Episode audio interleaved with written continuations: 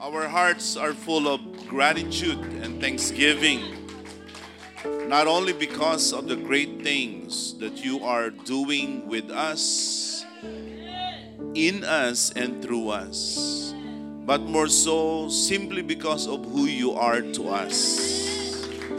You are our ever loving, compassionate, merciful God. You complete us, O God. Everything that satisfies us deep within our soul, you give them to us. You provide them to us.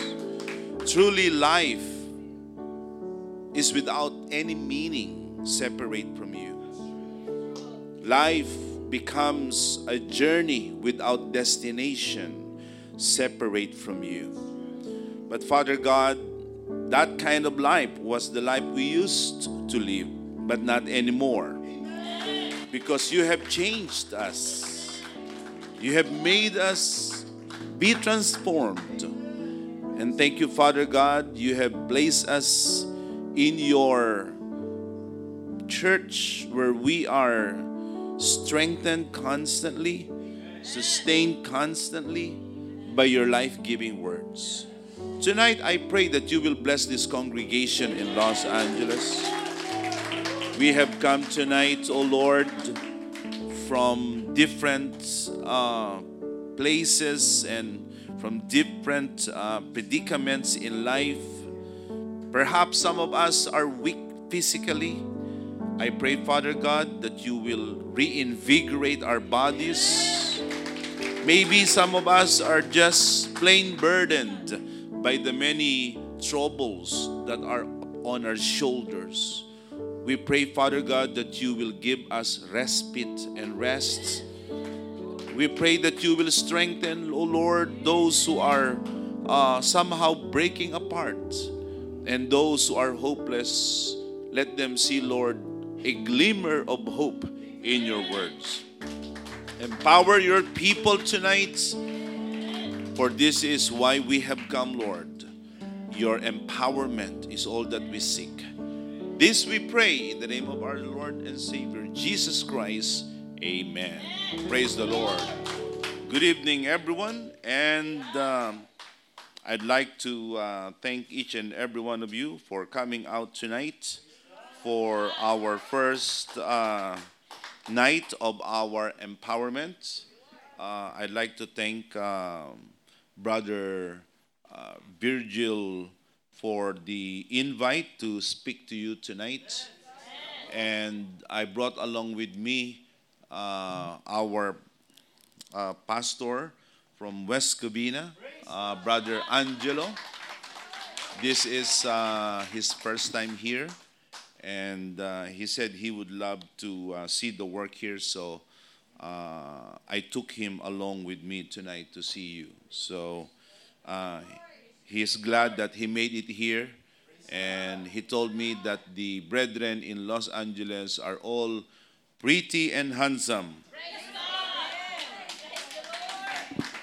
Praise God. Some of you are not convinced. But, uh, but that's the reality. The Lord has beautified us already. Because uh, anyone who is in Christ is a new creation. We're not old. We are not a uh, rehash material. We are a brand new material. And uh, as uh, for your servants' uh, ministry, by God's grace, um, the Lord is just plain awesome. And uh, He's the one that sustains me, empowers me, enables me.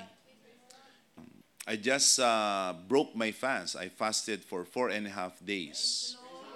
And uh, even when I fasted on my third day in South Bay, I preached in two uh, worship services. And then the following mor- uh, morning, when I was uh, climbing the, the, the ladder at the GMC, I noticed that my, my, my legs were shaking.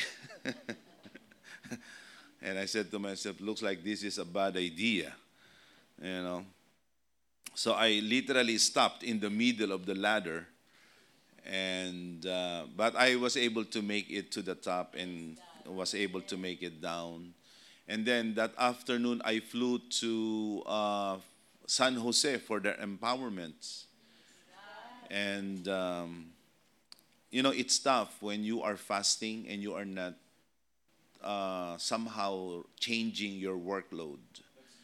And uh, speaking, they say, is uh, is one of the one of the most uh, laborious activity. They say one hour of spirited preaching is equivalent to eight hours of uh, of normal office stress. And I have been speaking since this morning. Um, but then again, um, you know, I'm here because it, it's my duty to be a blessing to all of you. And uh, thank you for uh, coming out tonight. Uh, the Lord has strengthened me in my fasting. And, um, you know, when you're fasting, um, and it's been a while since my last uh, fasts, and I've been longing to really fast. And I couldn't find the opportunity because of my very hectic schedule.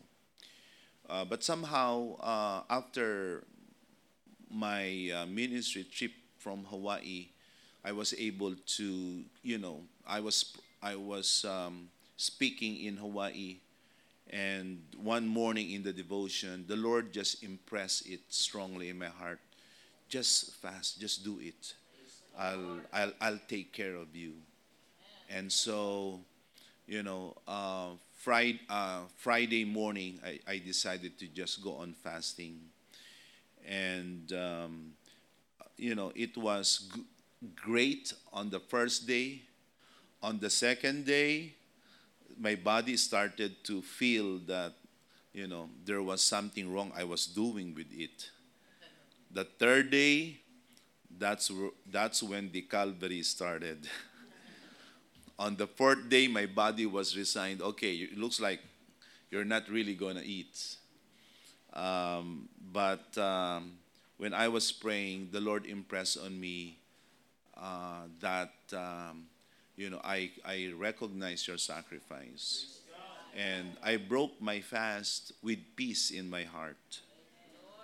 And uh, last Sunday, even though, because uh, the, the service went on a little bit uh, uh farther, uh, but I was not able to issue uh, a sinner's call, an altar call. But by God's grace, four people were baptized. And even in our midweek services, it looked like the church was having a Sunday worship because the church was almost uh, full. And I praise God for that wonderful work. And, you know, we have a few people in our lives where we can literally bare our soul. Uh, before the start of the service, I was telling Pastor Tess, honey, I am so tired already. And she told me, praise God. I thought I, I was going to get, why don't you rest? she told me, praise God. okay, so much for emote. Uh, so, but tonight, um, you know, the Lord has a message for all of us. And uh, I'd like to read to you the book of Colossians. Um, Colossians in chapter 1. Colossians in chapter 1, verse 15 to verse uh, 18. Colossians 1, 15 to 18. He's the image of the invisible God, the firstborn of all creation. For by him all things were created in heaven and on earth, visible and invisible whether thrones or dominions or rulers or authorities, all things were created through him and for him. He is before all things, and in him all things hold together. He's the head of the body, the church. He's the beginning, the firstborn from the dead, that in everything he might be preeminent. He might be preeminent. I like it in other translations of the scriptures wherein it reads, so that he might have supremacy. He might have supremacy. You know, when someone is supreme, meaning he is way above all others. Leaders are supreme, supremo, meaning he is the one that is high and above all other entities, all other personalities. Praise God. Christ is the supreme of all. And this is an idea and a concept that we in God's church must embrace. Our lives must always display the supremacy of Christ over us. In reality, the moment we repented from our sins, the moment we humbled ourselves before God through repentance, what we really did was to somehow permit and allow God to take supreme control over us. That essentially was really was what we did in essence in essence when we repented we gave up the throne of our lives in a manner of speaking we gave up the supreme con- control and authority and and and and dominion of our lives back to God. In essence, that's what we did when we repented. Because a man in sin is a man who is at war with God.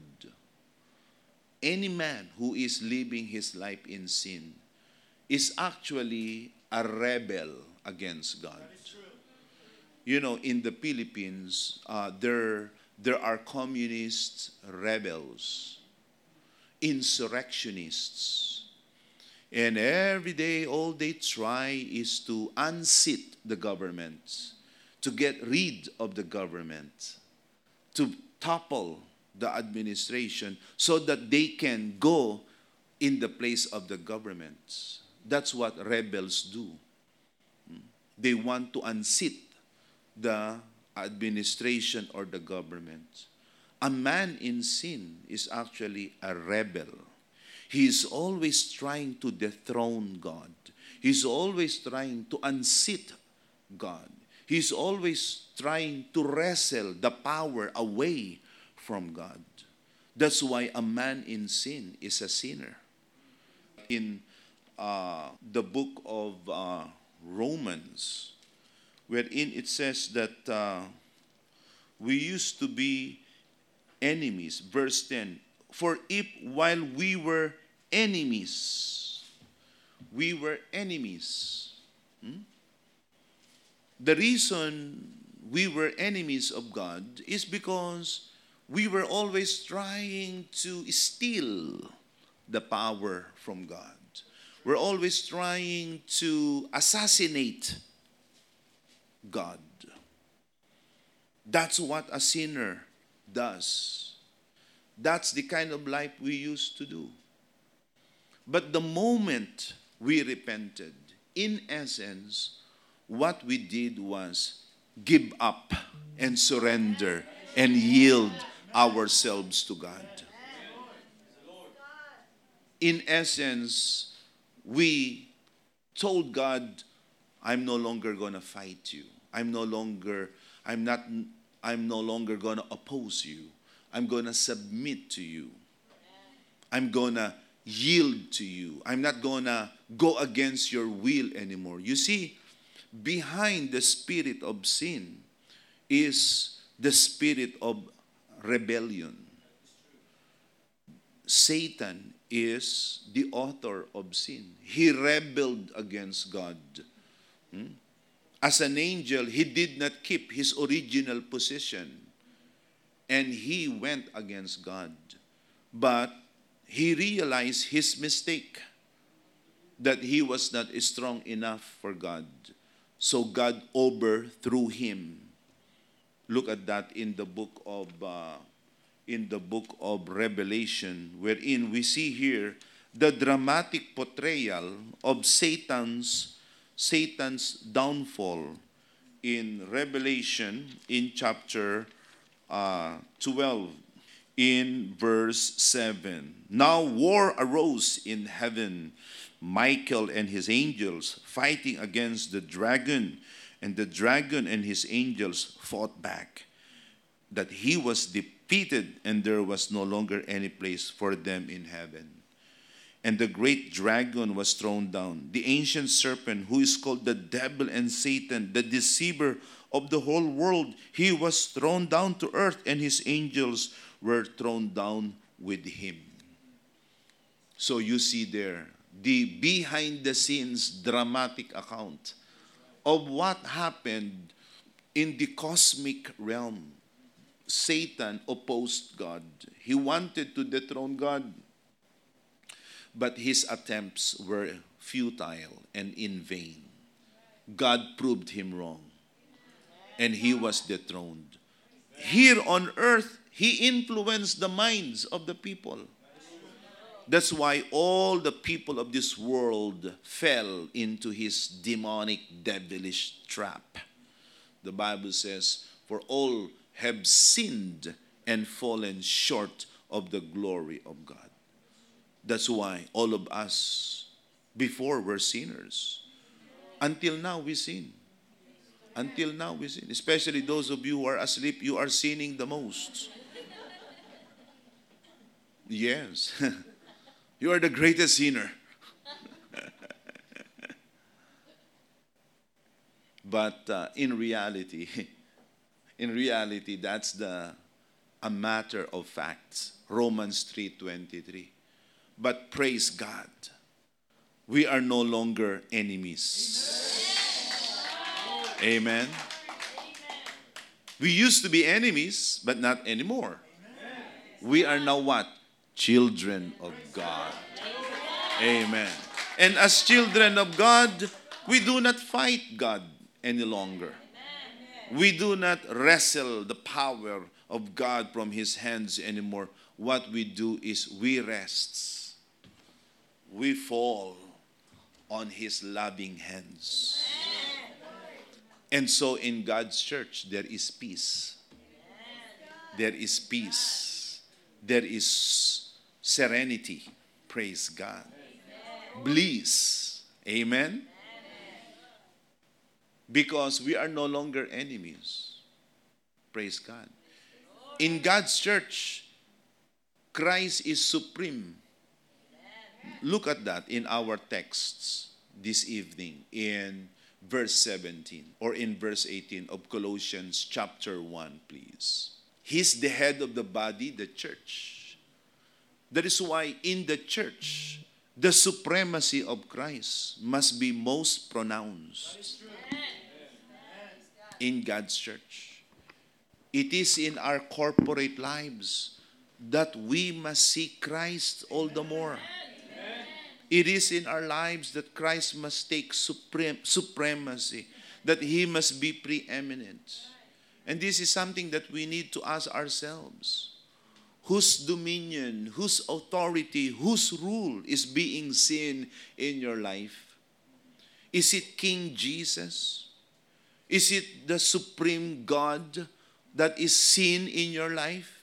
Or is it still you? Or is it still your pride? Or is it still our, our sinful carnal selves that is being seen? Who is now at the throne of our lives. And this is oftentimes what contributes to our weaknesses. There are Christians who are already in the church, but they seem to be perpetually weak. There are Christians, members of God's church, perpetually weak, always weak, always falling into some kind of pattern of sin. They never seem to understand the ways of the kingdom of God. They are always immature. They're always seemingly shallow in the faith. The reason is because even though they are already in God's church, even though they are already on board God's ship, they still try to wrestle the power back from God. Hmm? That's why in God's church, in order for us to be empowered, let God rule over us. Let Christ rule over us in every aspect of our lives. Learn to surrender your life unto Him. Never spend a moment wherein you will think and behave and, and act as if God is not the ruler in your life. You know, someone has said that the number one handicap of many so called Christians today is they, they compartmentalize God, they box in God. Oh God, you know, I'm a Christian when, sun, when, when it's Sunday. But on Monday, I am not. I am a Christian, Lord, when times are good. Oh, I love to raise my hands when times are good. But don't cross me. Don't cross me. Hmm. I'm not a Christian. Over my dead body. When times are convenient, they're Christians. But when times are bad, they become badder themselves. They compartmentalize God. Oh God, you are my God. You know, especially when I'm going through some tough times. But please don't touch my money. It's my money.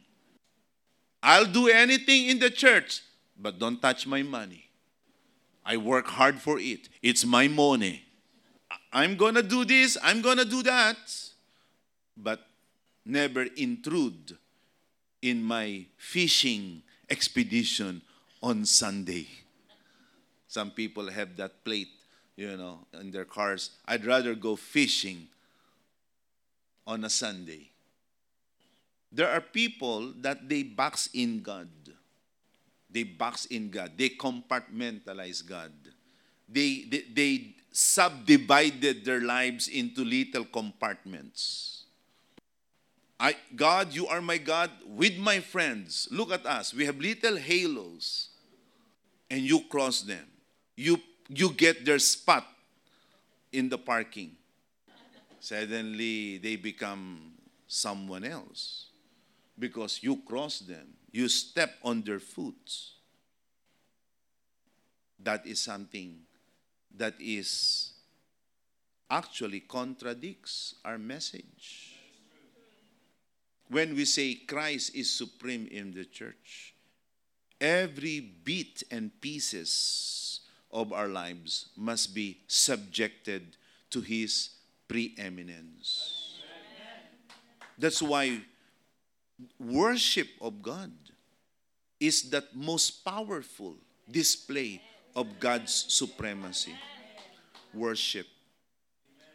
Worship of God. You see, when you worship, are you still with me? You, you, you do not worship with an ounce of your strength. You do not worship God with a piece of yourself. You do not worship God with a minimum of your resources. The most ancient command of God to the nation of Israel was this Hear, O Israel the Lord your God. The Lord is one. Amen. Worship the Lord your God with all your with all your heart, with all your soul, and with all your mights. There shouldn't be any corner. There shouldn't be any chamber. There shouldn't be any quarters in your life wherein Christ is not supreme. For instance, this coming anniversary, show the supremacy of Christ. God, why would I have a say in my thanksgiving? Why would I have a say? Whatever it is I'm having right now, and it is not much, I hope we are not blinded with the little we have. Can, can I repeat myself? I, I'd like to repeat myself. Do not be blinded by the little stuff we have. Even if you have a million dollar stash in the walls of your apartment, that is still little. That is just a, a, a drop in the bucket compared to the immensity of God's gifts. Hmm? Do not be blinded. Remember, God is God even in the littlest, littlest bits and pieces of our lives. In fact, are you still with me? That's where we are usually tested. Oftentimes, uh, there are oftentimes we want to be faithful in big things, but in the small things, we kind of dismiss it as unimportant. But in reality, before you can be able to prove yourselves yourself to be faithful in the big, you must first of all be faithful in the small. Amen. Someone has said that true Christianity is not tested in the public, in open spaces. Are you following me? True Christianity is tested when you are alone. Are you still a Christian when your bedroom is closed? Hallelujah. when you are already by yourself. Because it's easy to be a Christian, it's easy, especially, you know, to, to project the image that you're a Christian because there are people watching you like you are a goldfish in an aquarium. Oh, you know, I've got to be at my best. People are watching. Praise God. Praise Jesus. Amen. Amen. But how about when no one is watching? How about when no one is watching? How about when you are already, you know, by yourself? Just you and your private thoughts. Are you still a Christian? Are you still a Christian when you have just a dollar in your pockets? Or you're only a Christian when you have a thousand in your wallet? Hmm? That's why I always kid South Bay brethren when it comes to tithing. We all know the, the rule of tithing, yes? 10%. So if you have $100, how much is your tithe? Are you sure it's 10? It's 10, yes? If you have 10, how much is your tithes? If you have one, how much is your tithes? Huh? No, if you have one dollar, just give it all away. Don't ask for a change anymore. In the Philippines, literally, someone asked for a change from the Asheret. Uh, excuse me, can I have, they call it sukle. Some people do the dumbest things in the church. When you only have a dollar, just give it all away. God might be so merciful to you because you have no money anymore. He will bless you with something big. But the rule is this you must be faithful even in small things. Amen. Let God be supreme. Amen. You see, that's how. Are you still with me? That's how Abraham became the father of faiths because he had only one Isaac. He Just one. And he he he and Sarah bore Isaac when Sarah was way past childbearing. With today's technology, you can actually have a baby even at 50 years old. But Sarah was way past childbearing age. So when God said, You're gonna you're gonna have a son, Sarah, Sarah laughed. That's what a bad come on, God. You have a bad sense of humor. God said, No, I'm not laughing. You're really gonna have a son. So Isaac was born. When Isaac was born, God tested him, said, Give me your son. Sometimes it's easy to give away something when you have a spare tire. It's easy to give $20 when you have 20,000. Because you, you have a lot left to you. But what if you only have $20 left? What if you only have a dollar left? Are you still going to give it? Isaac was the only son. God said, Give me your son, Abraham.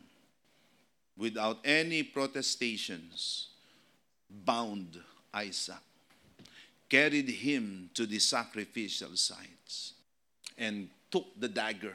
And then Isaac said, Dad, where's the sacrifice? Can you can you imagine that moment? That was tough.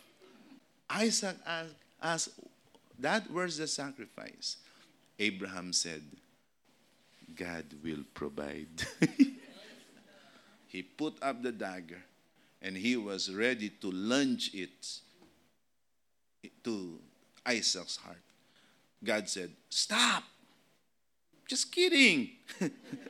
Just testing you because God saw that Abraham was really bent without any dilly dallying to fulfill his promise unto the Lord.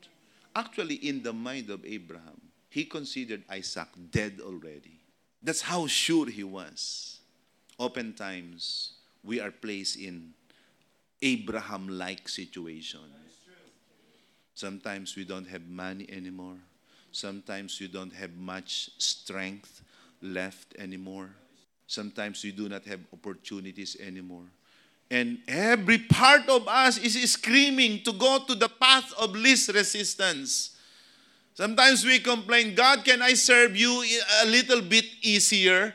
Why do I have to serve you with a cross? Why do I have to carry the cross? Can I just wear it? It's more fashionable, Lord. Why do I have to carry it? Why do I have to bear it on my shoulders?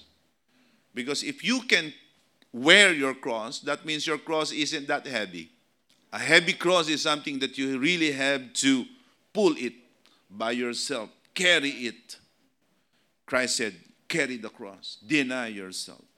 Sometimes we want to go for the path of least resistance. But then again, that's not where faithfulness is found. For instance, young people, praise God. I was told that there are two young people going to AMP. Is that true? So who, who are they? Who are they? Where's Raphael? Okay, brother Raphael. Yes, I. Raphael and Ruiz. Yes, praise God. That's faithfulness. It's easy to praise God when you are always with mommy, with papa. Yes? It's easy to be a Christian when there's always a vehicle to pick you up. But what if you have to spend your own money, you know, riding the train, waiting for a bus to bring you to the church? It's tougher. But praise God. God is supreme. With much or with little, God is supreme. Amen. Lord, I'm going to give this $30,000 to you. Lord, I'm going to give this $300 to you. That's all I have left in me. Hmm? That is supremacy. Let God reign supreme. Lord, I have nothing much to give, but I'm going to give myself just the same to you because you are supreme. In God's church, Christ is our head. We do whatever it is He says. We obey whatever it is He commands. All of us must desire to be like Christ. We are living in a world where there are so many demigods. Demigods. You know, demigods? They are false gods.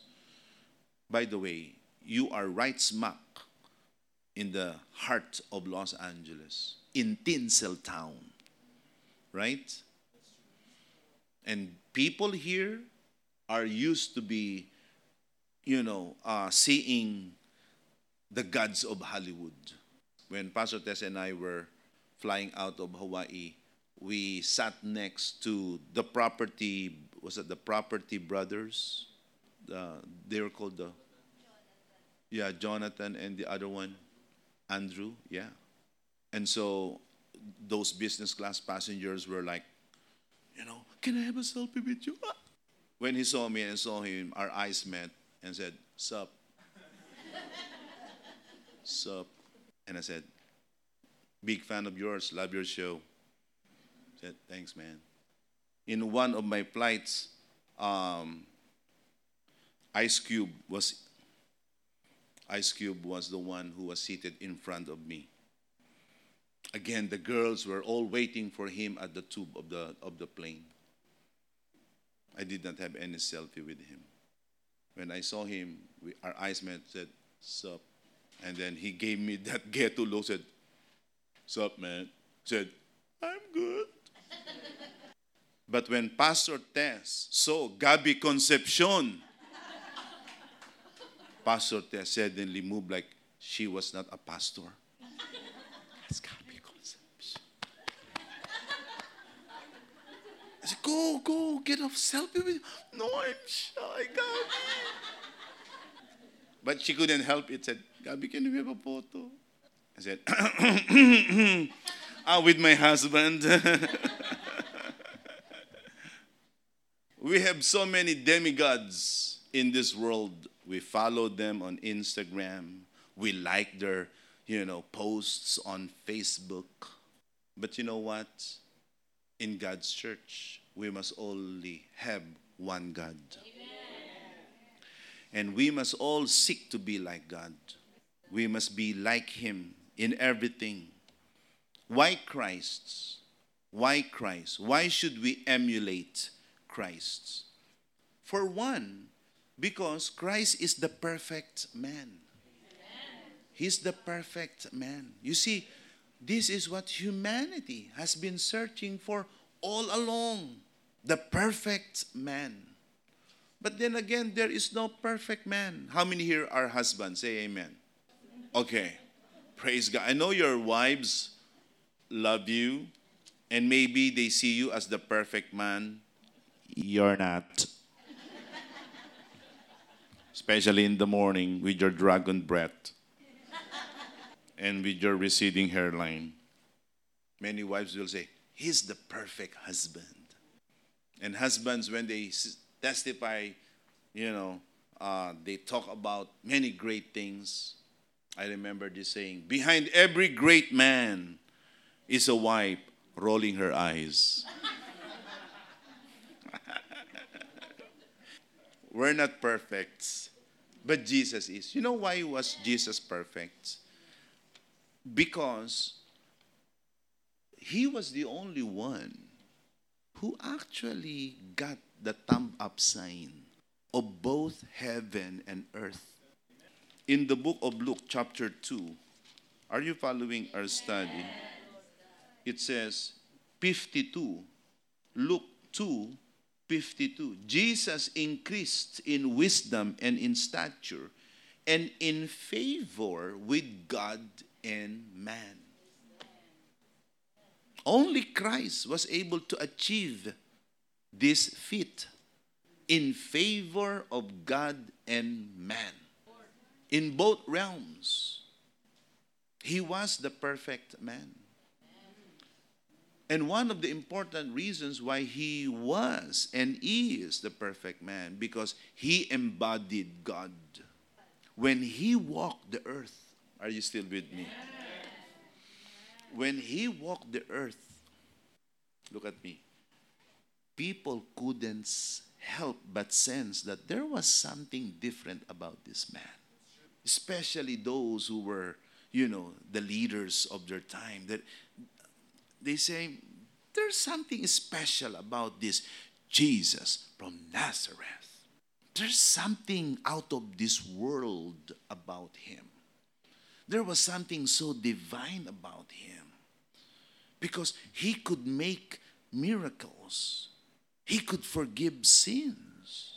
And there was something about him that seems to be not touched by the shifting influences of the world. The Bible says that he was tempted. He was tempted. How many here have been tempted? There, there are many temptations. Many, many, many temptations. Every midweek service, we're tempted to fall asleep. Some of you give in to the temptation without any regret and remorse, like, I have seen people literally fall from their chair during services because they were sleeping. All of us are tempted. And sadly, we give in to temptations. How many among you, you're the tempter? Ooh. You're the tempter. Husband and wives, are you the tempter? You're always provoking your wife to be angry?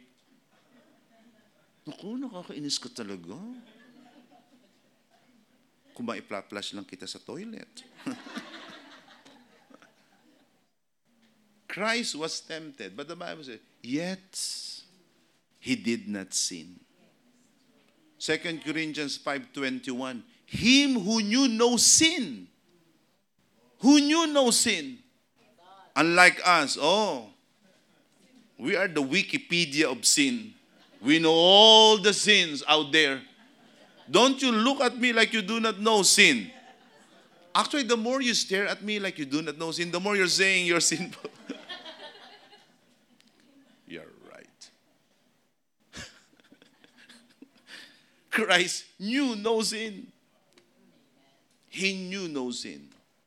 The reason he did not sin is because he is God. You see, the Bible says in James, God cannot be tempted by sin, nor does, nor he tempts anyone to sin. So God had no proclivity. He had no inclination at all to sin.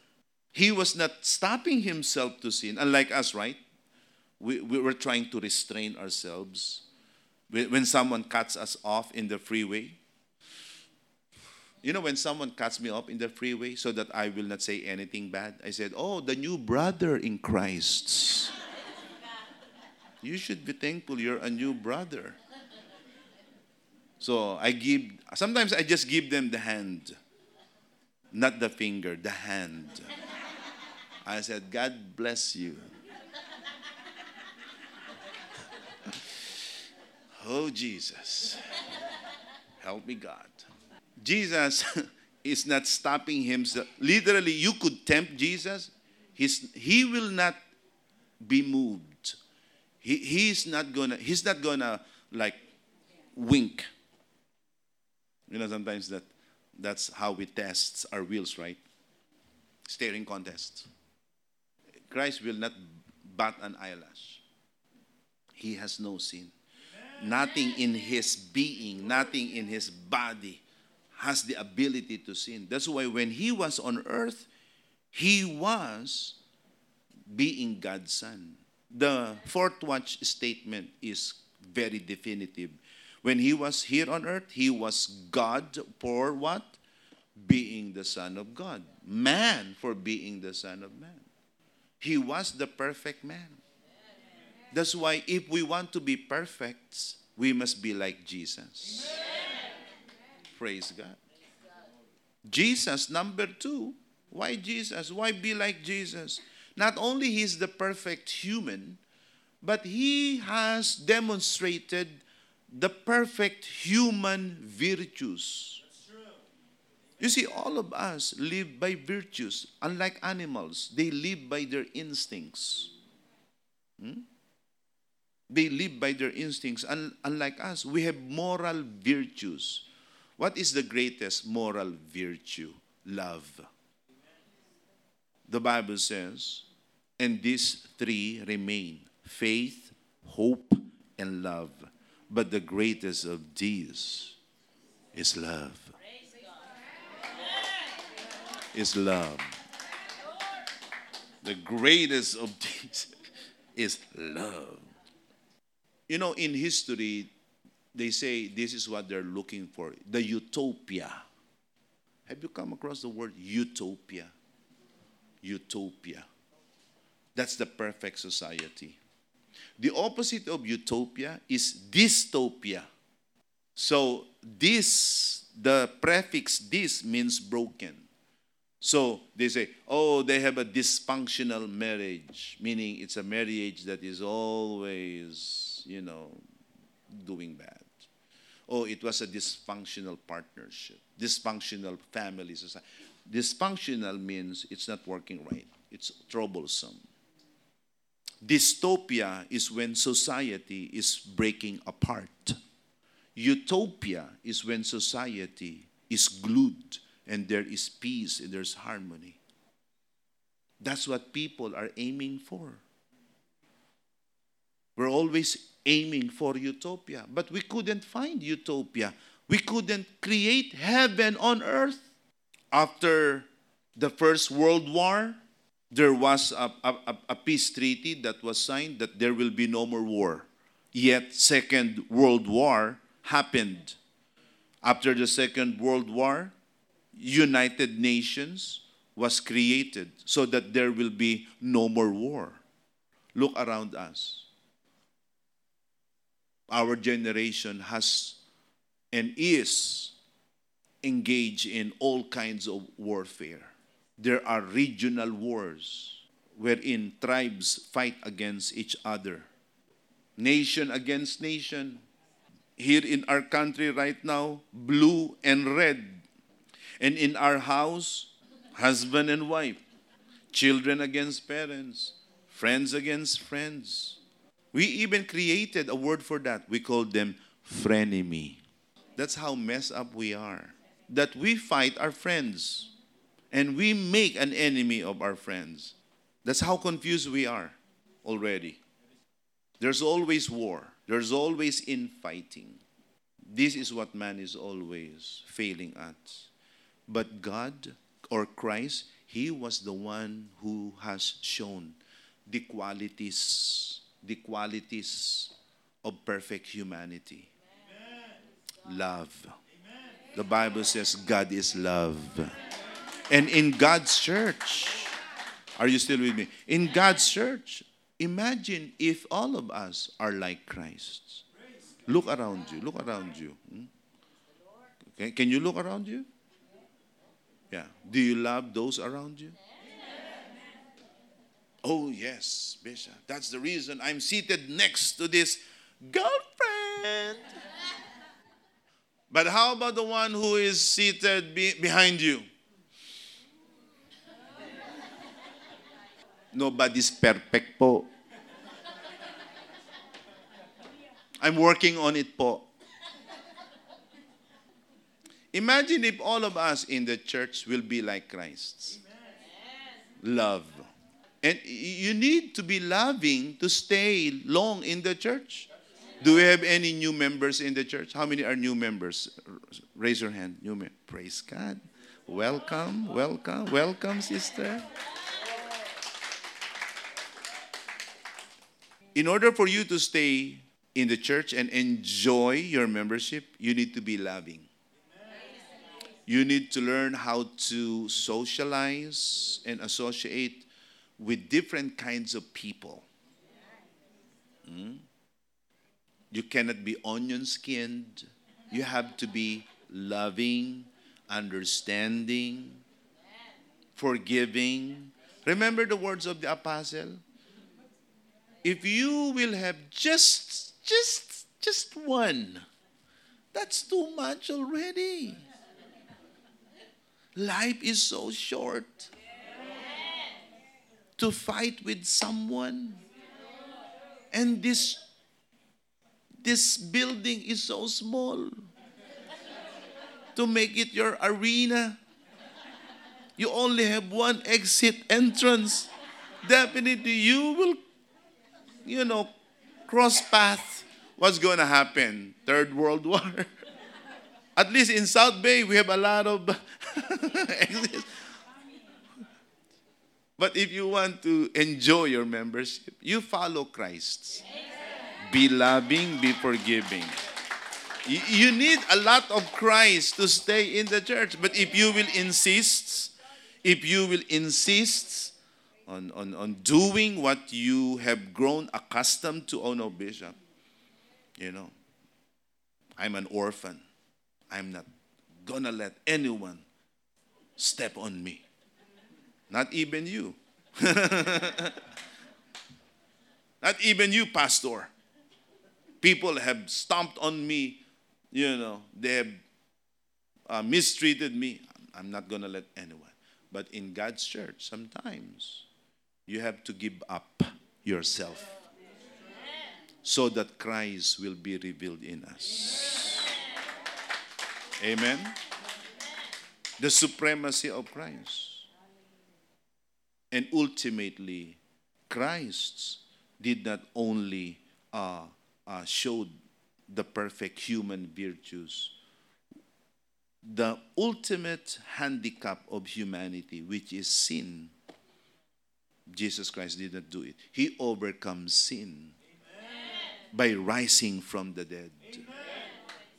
In God's church, we must all be like Christ. Amen. Be like Him in giving how did Jesus give?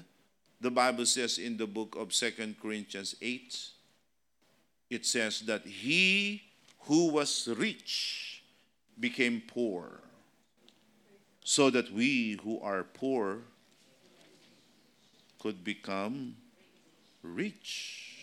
You know the verse already. You can now go home. Let's take a look at that. Hmm. Second Corinthians 8 9. You know the grace of our Lord Jesus, that though he was rich, yet for your sake he became poor, so that by his poverty, that's how much you must give. You know, a while ago, you, we, we, we saw the testimony of the Gabors, right? Last Wednesday, they testified that they got a really big, big, big, big clients God is really awesome. And actually, the Gabors, even though their business is kind of expanding, yet every Saturday, the whole day, they will go to San Fernando, uh, Moreno Valley, Riverside, to open up a church. The whole day rather than rest, spend time with the family, they go the whole day. And they say, Bishop, it's so hot there. But for the sake of building a church, that is generosity, not only with your monies, but with your time, with your energy. Praise God. We must allow Christ to be seen in our prayer lives lately in South Bay, we have been doing extended prayer meeting every Friday. So after the prayer meeting, we would have a break for about 30, 40 minutes so that the brethren uh, could have panera bread and coffee. And then at 10 p.m., we pray again until 11.30, sometimes 12. Extended prayer meeting. Yes. Let God be seen in our prayer. Let God be seen in our evangelism. Let God be seen the way we serve God, the way we relate to one another, the supremacy of Christ. It is when Christ is reigning supreme that we will enjoy the blessings of His kingdom. So, my dearest brethren here in LA, in your upcoming anniversary, Show the world who's the king of your life. King Jesus, God, our ruler, God, our benefactor. Father God, we thank you for these wonderful blessings showing us the supremacy of Christ. Help us, Lord, to live our lives according to Him and in subjection to Him. Bless every individual soul, Lord, who has come this evening. In Jesus' name, amen. God bless you all.